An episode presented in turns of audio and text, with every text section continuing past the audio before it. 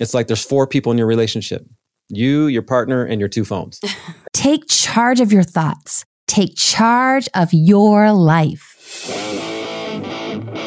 Psychologist, author, speaker, musician, former professor, and the host of Love and Life, Dr. Karen Anderson Averill. Welcome to Love and Life. I'm Dr. Karen Anderson Averill. Elliot is back with us to talk about something that's been coming across my radar pretty frequently. So, as we often do, I called Elliot and I said, Listen, this is something that I'm hearing a lot about. What are you hearing from your couples that you work with and the students you teach? And he said, Absolutely. And within three minutes, we decided, yes, this was a topic we wanted to address on the podcast because it's everywhere. And it's impacting us in ways that we are still uncovering through research because it's new technology. And yes, I'm talking about our phones, these magical devices that we all have on us at all times, which allow us to look up information. I think about when Warren and Elliot were kids and they'd fight over who was the MVP for such and such year in such and such sport. And they'd yell and punch each other in the face and wrestle. Now we don't have those arguments. We just pull out our phone and we look it up. So there's some beautiful things and we are not Luddites. We are not anti technology at all. But if we are honest with ourselves, we have to look at how these devices how they're impacting our relationships, friendships, family members, and most certainly they're impacting our romantic relationships. I'm thinking about the young digital natives. They grew up with this technology, so it's been part of their development such that it's really an extension of themselves, this phone, and how it's impacting their ability to create, cultivate, and deepen intimacy with their romantic partner. Elliot, take it away. Yeah, I think it's an individual issue first. Some of the stuff we deal with the attachment issue things, the wound things that we've talked through always have a root in our individuality first, but then it's so applicable or integrated into the couple work, partner work, romance work. For the generational gaps, it's a different issue. I think our age group and our couples and partners and married folks that I work with in the Gen X or the baby boomers, they're more aware of the phone being an extension of self and something that is dangerous or vulnerable. Where Gen Zers, it's so much a part of their existence, it's truly like another appendage. And there's research that backs this up. I listened and watched a bunch over the last 24 hours after we talked and said, hey, let's do this. And just got all kinds of new information that was just confirming the things I'd already been teaching in class. I do experiments with our students about putting their phones away, not only in the class, but taking a day off or changing their rhythms and their habits. It's fascinating to read the responses and so automatically then if we know something's rooted in individuality and you're in some type of romantic relationship or pursuit or partnership or commitment it's going to raise itself and often significantly so you mentioned an experiment you did with your students recently. And so what did that look like? And you said the written responses. So then I'm guessing you had them reflect on that experiment of tracking their hours was it or trying to take a digital fast or how did that play out and what kind of responses did you get from the Gen Zers? Yes, it was a um, chemical dependency class, which I teach. so basically, addictions and process addictions are what they call behavioral addictions. They're not substance use um, addictions. And now the DSM, what are we on? 5R are we on six? You know me and the DSM. I'm not a fan. Well, it medicalizes well, whatever. Everything, my point with the DSM. it was the, the five last time I. I know it's at least five R. So anyway, is it really okay? Yeah, at least five R. And I teach abnormal in four weeks. I got to get my act together. But my point is that process addictions now is having its own category and getting the same response and respect and recognition as substance abuse addictions or substance use addictions, what they call them. So we were studying this in class. We watched some really cool videos about the brain neurology of phones and how it messes with our reward center and the dopamine and all the things we've talked about before. And sometimes we talked about that just in porn, but scrolling and the gambling online and all the stuff with liking and following, all that stuff messes with the reward center. And so, as a class, we were talking. It's a class of all upperclassmen, so it's really fun. Some of the best students in psychology at the school, so really sharp group. And on their own, they said, let's do some comparison. So, you know, the phone, here's another part of the technology helping you. Just like you can count your steps, that's when I use my phone a lot, see how my steps are. It tracks, it gives you a weekly report on how much time you spent on your phone. And so we started monitoring that and then going around with like almost a group counseling experience. And each student was saying, here's what my average was last week. This is what it looks like. This is what I'm doing on that. The top academic student in the school was in that class and she had a relatively high score for her four and a half hours and she was pretty upset about it but then she looked back and said well, i listened to a bunch of podcasts including yours and your sister's elliot trying Thank to you. defend Thank herself. But uh, she was showing those things and we talked through it but a couple of the other students were like eight and a half nine hours. And one of the students wonderful young lady just flat out said i always knew it was a problem but now that we watched the videos and we talked through this as a group i got to do something and so then we talked and looked at the research in particular about the half hour when you wake up and the half hour before you go to bed. And so we started there as a class. So it, it spurred on such excellent conversation and excellent connection, several to make significant changes. You mentioned something just the last few minutes, which was that the neural processes are in fact different based on time of day. So you talked about early morning and late at night. Elaborate yeah, on that a little you, bit. Yeah. In particular, one of the podcasts, he talked about imagine if you started your day every day with one of those searchlights from the world wars and then that they shine up in the skies to tell you there's an event somewhere. You know how mm-hmm. powerful those lights yeah. are. I can't remember what they're called. But he said, imagine if you started your day every day shining that in your face. That's what it's like for your brain that's been sleeping and at rest. And the first thing you do is kick on your phone and start scrolling. And isn't that a lot of people? The first thing they do Very is grab their thing. phone because they use their phone for their alarm clock. In personality class, we do an experiment on that side of it, Karen, and train our bodies to wake ourselves up. That you don't need your phone, you don't need an alarm clock. If you get in a consistent rhythm and actually talk to yourself and tell yourself when you want to get up, how you want to get up. Anyway, so thinking about that neurologically, that stimulation to your brain. Uh, another book or something I was reading said, imagine you start every single day and turn on your favorite music at volume 20 if 12 is the maximum. How that damage would do to your ears? You never think about that. No one wants super loud sounds first thing in the morning but we do that to our eyes which is the most quick response in our brain neurology immediately. And then the same thing is true at night. Even if you're going to bed at a reasonable time if you're scrolling scrolling viewing right up close to your face the neurological ability to rest and get into your deeper sleep is awful. My young students talk all the time about, oh, I'm waking up three, four times every single night. I'm like, you shouldn't be doing that until you're my age. you shouldn't right. be doing that at your age. You should be in right. the prime of your sleep. And again, many students fully acknowledge, oh, I spend the last three hours of my night scrolling, Netflixing, and then to go to sleep, or keep my phone on while I go to sleep, right next to them. Mm-hmm. Even if it's playing meditative music and things like that, that, oh, you say that could be nice, but it's still a connection, a bonding association to your phone that is Mhm. deeply disturbing. Brand new research just came out that the brain from 11 to 3 a.m., which is when a majority of people who get themselves in trouble with phones and behaviors happens, from 11 to 3 a.m., it's actually part of the brain that is triggered during that time frame when it's supposed to be sleeping. They now know it directly causes depression.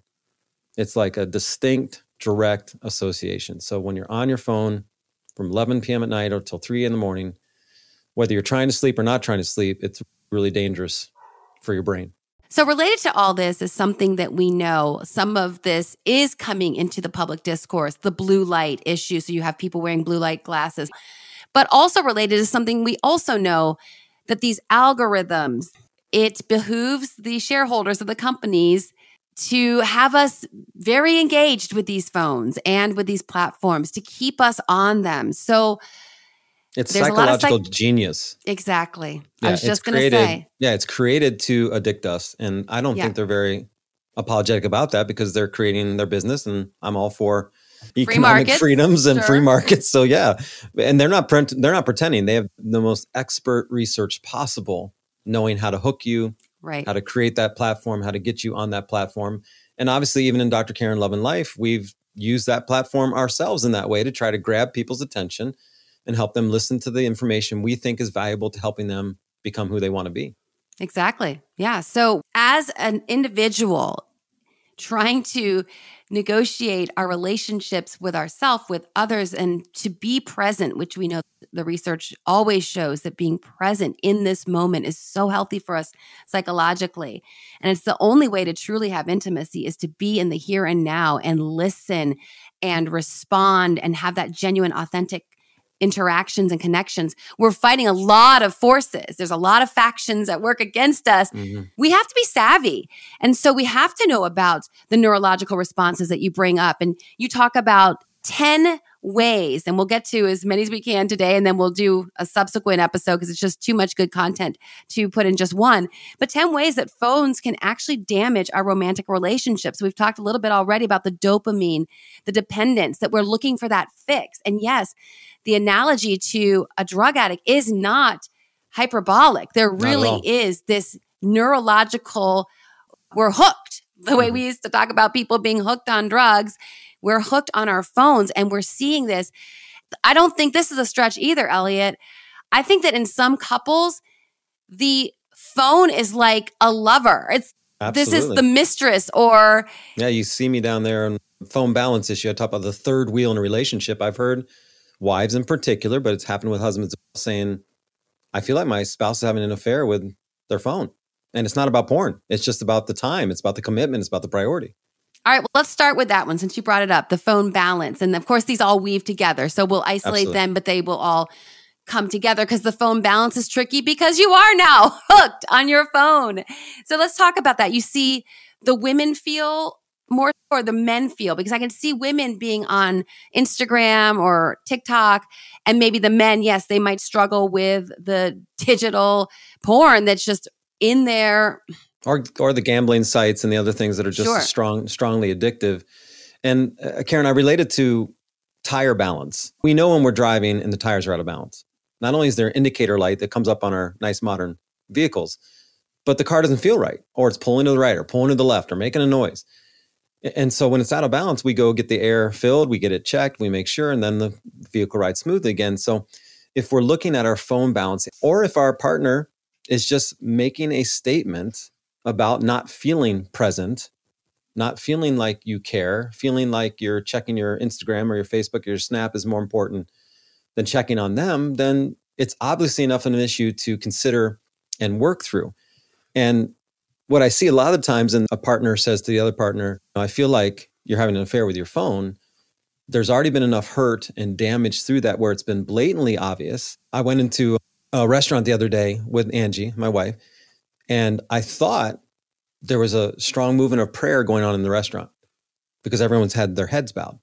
And then we walk through and everybody's on their phones, literally like everybody. In my classes, if my students come a little bit early at all, a little bit, immediately on their phones till I start class. And I am a very engaging, I say hello to every single student by name, know stuff they're going on in their life, athletes, how's your game, how's your practice going, people are getting married soon, all those things. It's like this automatic knee jerk response, any gap in time where there's not something specifically purposeful or intentional, I'm on my phone.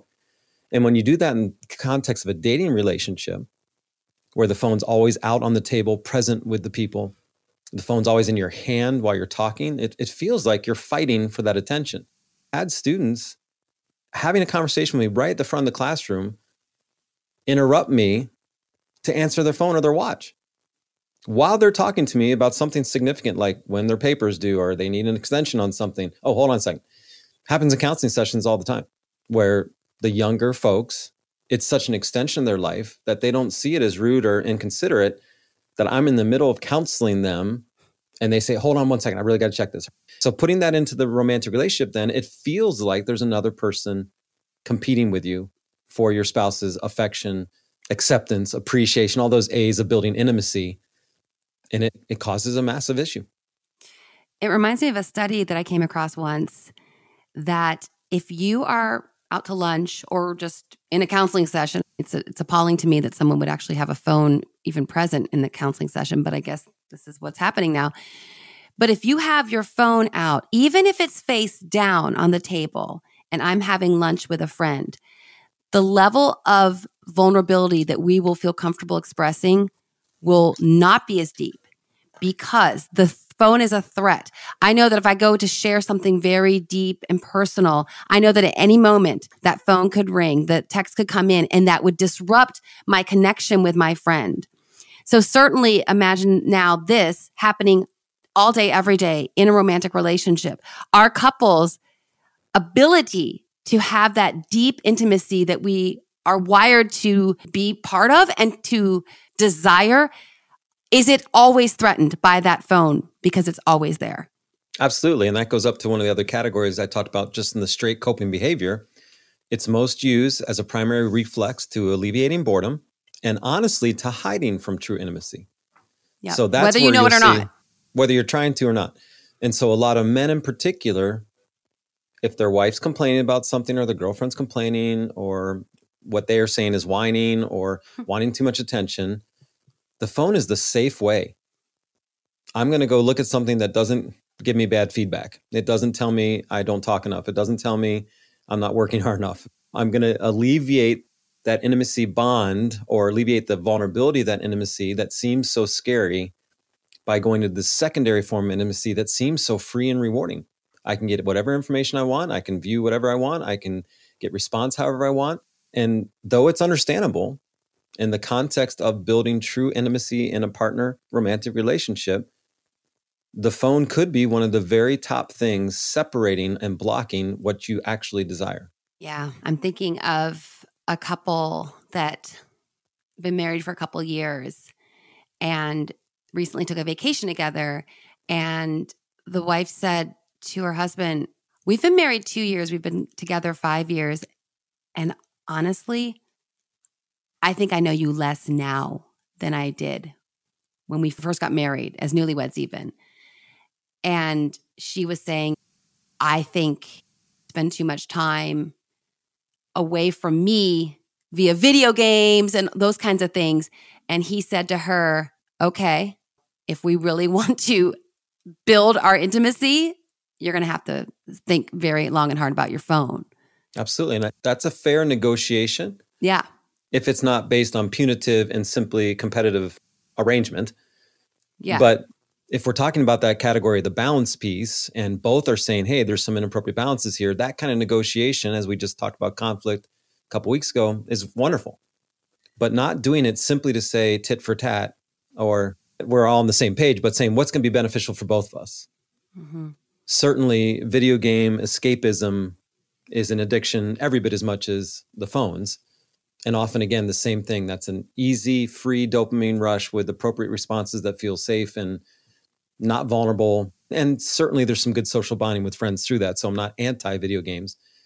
But at times, I've had spouses say, my partner or my husband or my boyfriend seems to want to play video games with their friends online way more than they want to go out on dates with me. And they're probably right. Yeah. That probably is a pattern that has is now been conditioned. Same thing on the other side where the man could say, My girlfriend's scrolling Instagram every night for two hours and then wonders why I'm not feeling very romantically connected. So it's certainly it's not a mm-hmm. gender specific issue at all. It just has little different representations and manifestations, and that's as much by personality and temperament as it is gender. I'd love to connect with you via my weekly newsletter. Joining the Love and Life email list ensures you're the first to know everything going on in the Love and Life family. You'll receive insider perk pricing for consultations and events, and it's the best way to keep in touch when I do what the research suggests is very healthy and take breaks from social media. Subscribe on my website, loveandlifemedia.com. And as a bonus, you'll get my free Empowered Dating Playbook. One of the factors to help your listeners, our listeners, feel whether or not I have an issue for this is some of those basic understandings of addiction. So, two that I talk about with clients all the time is one, do you ever sense that this is causing dysfunction? Is this stopping normal functionality in your life? What does that look like? Are you late for a class because you're scrolling? Are you missing assignments because you're Netflix binging on your phone rather than doing your work? Are you not wanting to go to work even though you need the money because you'd rather be on your phone? Are you getting in trouble gambling because of your phone app to a gambling site that if you don't have that, you have to drive 45 minutes to the casino or something else that wouldn't happen. So looking for basic functionality and is there now dysfunction based on your phone use? And I know we're generalizing the phone use as a category when it's going to be specific apps on the phone, but it, it's conditionally associated. They do know now that the bonding to the phone is so strong, we truly feel naked without it. Hmm. I've been halfway to school from my house. I live about 25 minutes from Judson, halfway there, and literally start to feel a little bit of panic about, oh my goodness, I left my phone in my office at home. And then recognize I'm fine. I don't need it today. I got an office phone, I got my computer. But we're so conditioned now ourselves personally about that that we struggle with it. And then the second thing besides dysfunction is the disassociation. I'll let you give a more psychological definition of that in a minute. But for what I'm using it for in practicality of sessions, disassociation means you're so involved or so ingested in something or so reflecting on that you lose consciousness for the present. And all of a sudden you're like, oh my goodness, you recognize I've been scrolling for 45 minutes. I plan on just going on for five minutes. And next thing, you're an hour later. Your brain disassociates, you get out of the present, you get almost in a trance state. They know this is true in the research as well. You go into a trance state, the same kind of trance state that happens to other addicts when they're pursuing alcohol or pursuing cocaine or pursuing sex. They get into a trance mode, the hunt. The same thing happens with our phone. And we start scrolling, and our rewiring takes place, the dopamine gets moving, and all of a sudden, we've wasted an hour. One of the girls in the class, when we were doing this experiment, said many times in the past week when we were talking, she started just simply to pass some time, and then the whole afternoon was gone. Literally three to four hours straight. This is an A student and an accomplished athlete at her school. This was not some kid who's got a cocaine problem and struggling to get D's. So it's it's not based on intelligence. It's not based on success or function. It's based on an addiction. So there's so many different directions I could go, so many things that occurred to me when you're talking about you as a Gen Xer feeling almost naked or eh, feeling anxiety without your phone. I think about how much more that would be for Gen Z. They would feel like, how will I reach out to my friends? Where we would sometimes be in the car and before yeah, phones. Here, here's a good one right here. I think, let me interrupt quickly because I think you just hit a valuable point yes, for like you or me, we might feel, oh, I feel a little bit naked and disconnected now because I don't have my phone. Where I really think a Gen Zer would say, I can't function. Right. Or continue right now until I have my phone. It's like their arms were just taken away from them. Oh yeah. Where we we would feel in our age group like, oh shoot, that's going to be difficult because I needed to reach out to this person or do that more much different. And so that's now talking about a different psychological state, a, a different emotional state. And you talked about it also in a fear conditioning element. So mm. that fear response, like, how will I connect with my friends? This lack of independence, which we see with Gen Z, they are taking much longer to grow up than we did, partly because they're tethered to, they can FaceTime their mom 10 times a day from school, where we didn't do that. They can, I know I'm sounding like the old person who's like, these kids nowadays, but I just mean that we have I'm concerned about emotional maturity. I'm concerned about them not being able to tolerate boredom, mm-hmm. not just being in the car with their own thoughts for 20 minutes. Yeah, like why do phones really need to be in the educational system at all? I'd love them there's to be re- gone. There's really no need all the way through graduate school for Pete's sakes. Maybe graduate school is different if people are working full time, they got kids or something. But still, like how many true emergencies happen? Right where we tell ourselves my 10 year old needs a phone because if there's an emergency what would happen 50 years ago you'd call the school right and the school would find your child and right. handle the emergency so we've conditioned ourselves with this availability and accessibility that now we have to be conditioned to respond to that fear and yes my child needs access to facebook when they're 10 or they need to have their kindle with them all the time so they can read if they're bored or feeling anxious and so we create these associations and these conditions that make it really difficult. And it's infantilizing because what you're also teaching your kid is that they don't have the wherewithal at age 10 to figure out a way to get help if they need it. The only way they can get help is their phone. And one of the biggest things I see to bring it right back into romantic relationships, I see it with young couples all the time. They can't figure out a pattern or rhythm for their texting. And they're miscommunicating through text or having hurt feelings about the text, or one wants to text all the time, the other one doesn't want to. And so again, when I'm teaching interpersonal, you were with me when we did that guest night on romantic relationships, talking to them about at least FaceTime, at least talk on the phone more than you text. All the research on communication says texting is the least effective form of interpersonal relationship communication. And yet that's what we do the most. Right. It's clear. This is what the stats say. And first person face to face is number one, always will be.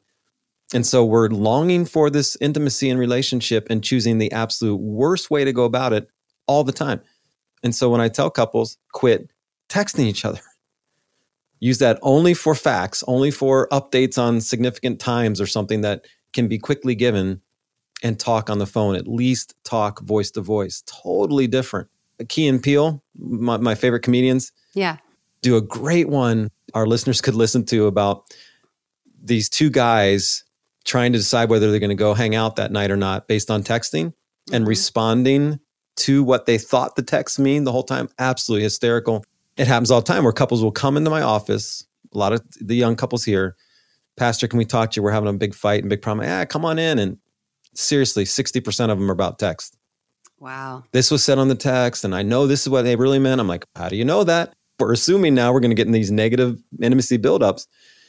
And so, for couples alone listening right now and saying, hey, we're wrestling with basic communication, cut your texting and your snapping and your Instagram in half when you're talking to each other. That alone will create way better authenticity. And it also is related to boundary issues. So now I'm thinking about a couple once they are in a committed relationship, we're so accessible. So, say Dan and I are on a date night. If I'm getting 25 texts from friends, family, and I'm answering all those texts on our date night, I'm accessible to all these other people when right now I've dedicated this time to be available to my husband. So we have to be much more mindful of boundaries. We have to anyway in relationships. And certainly when we're married, then we have to prioritize our spouse. And then that means that family members come next. And, and we have to get that hierarchy of appropriate placement of our relationships. But one challenge to that is that we are now so accessible and available to all these other people, even when we're trying to carve out dedicated time for our partner. Yeah, for sure. And how do we rehab? How do we recover from our phone damaging behaviors in an intimate romantic relationship?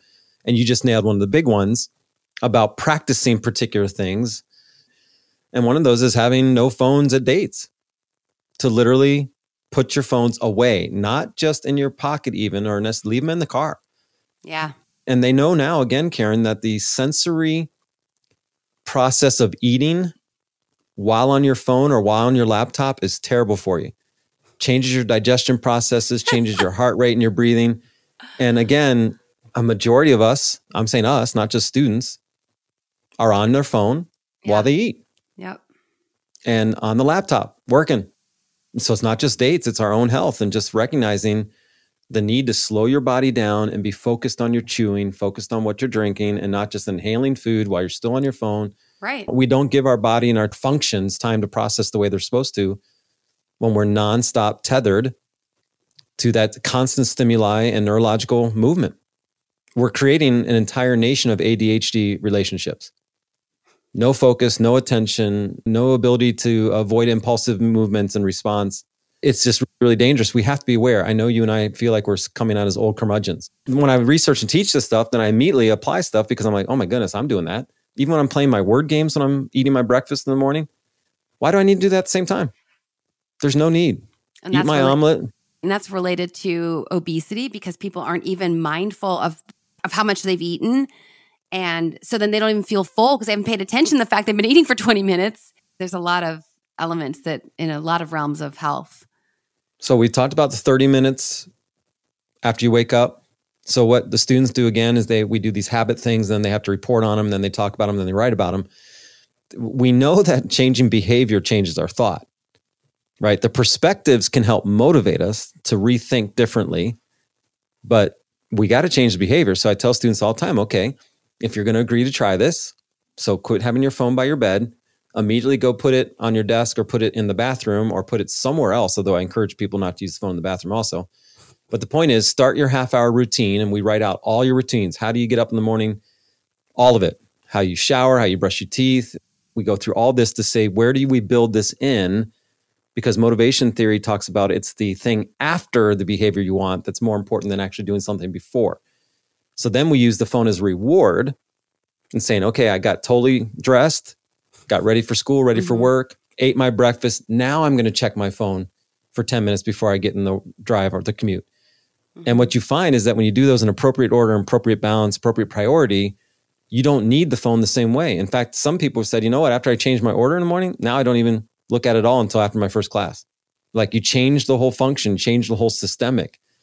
So not having your phone out at dates, not having your phone out at meals, not waking up to it, not going to sleep to it. Sorry, go ahead. I, I could see you're ready to jump in.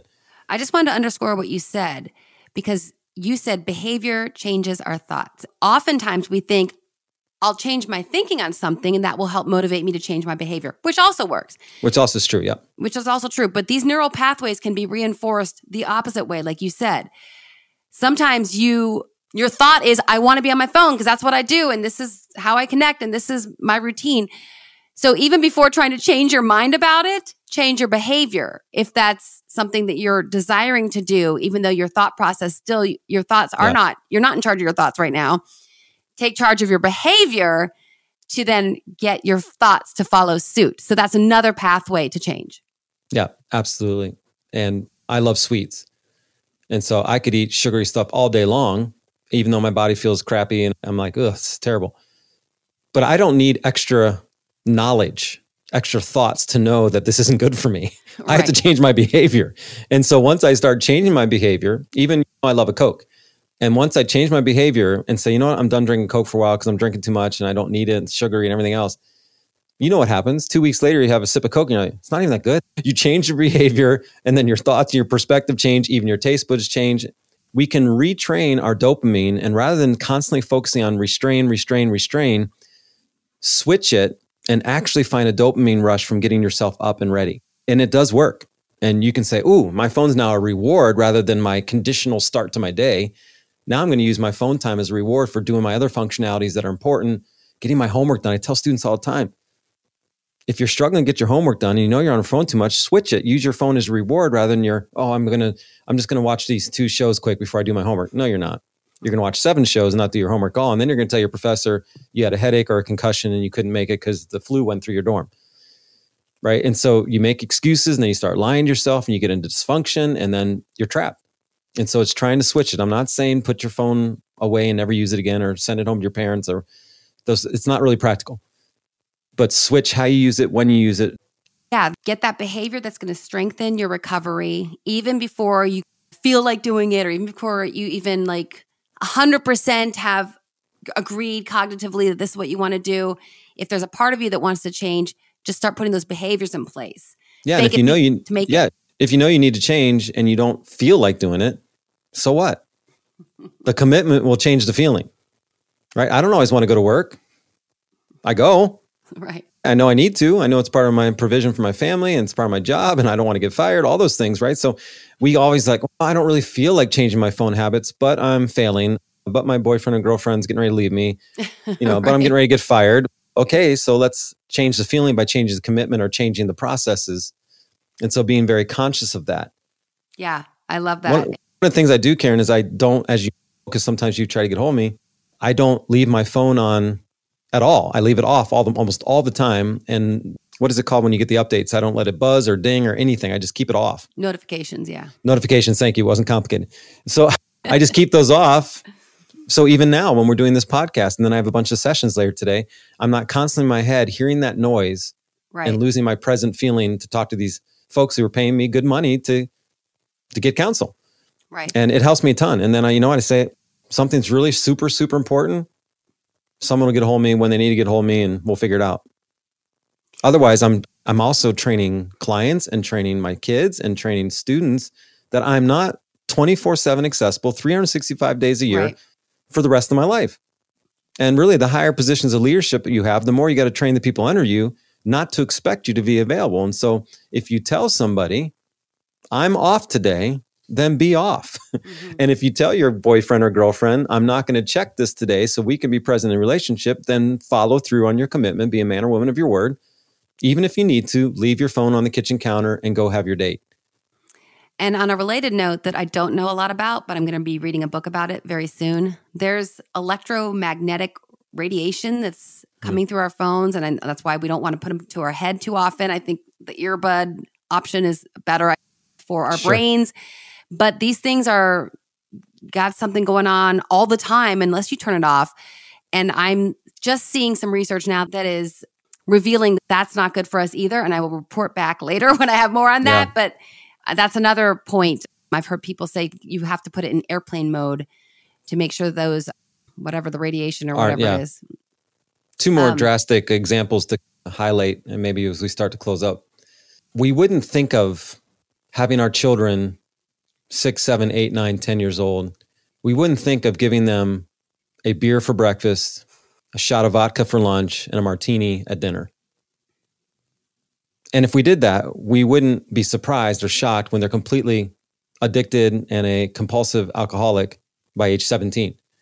And yet that's what we're doing with our phones now.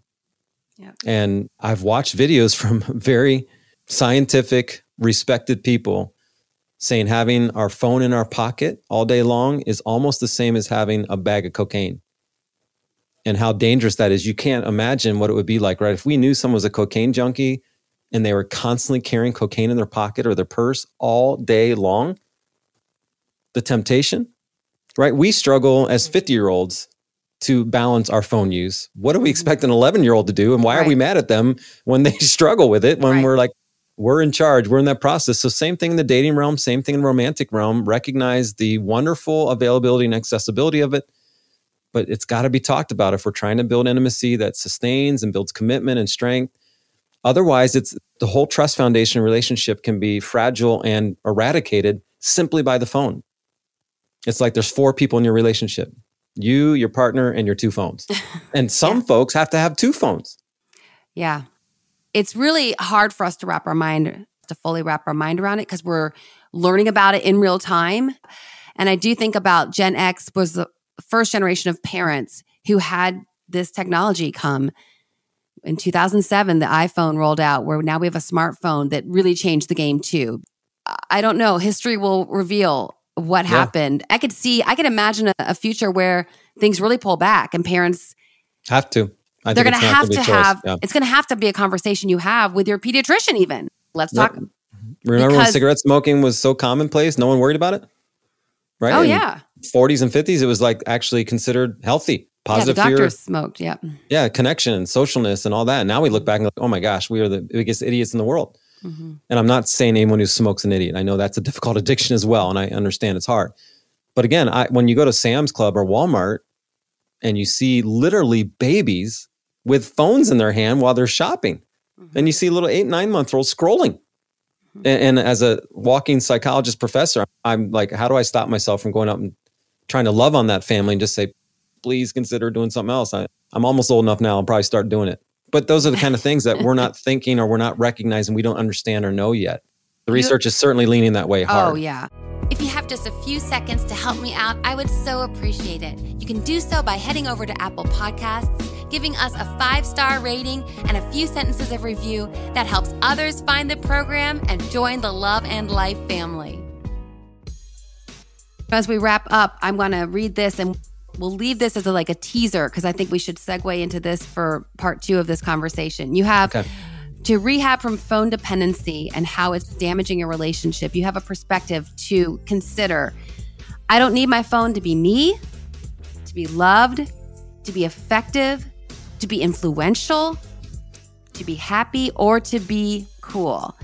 And I love that. I think it's a perfect punctuation to wrap up today and then also to lead us into delving to that a little bit more in depth in subsequent episodes.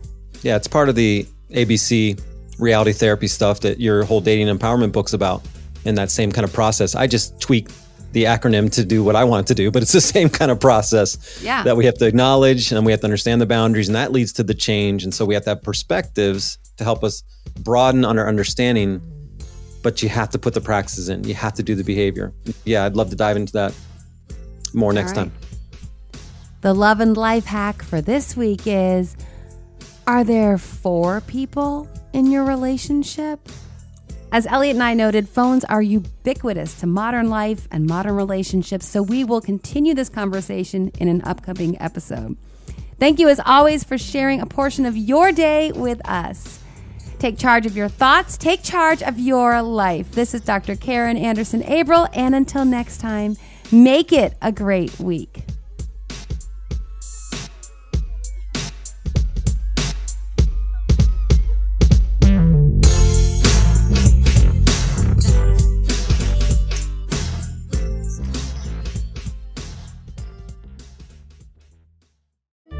Love and Life is produced by Tim May and hosts and executive producer Dr. Karen Anderson Abril.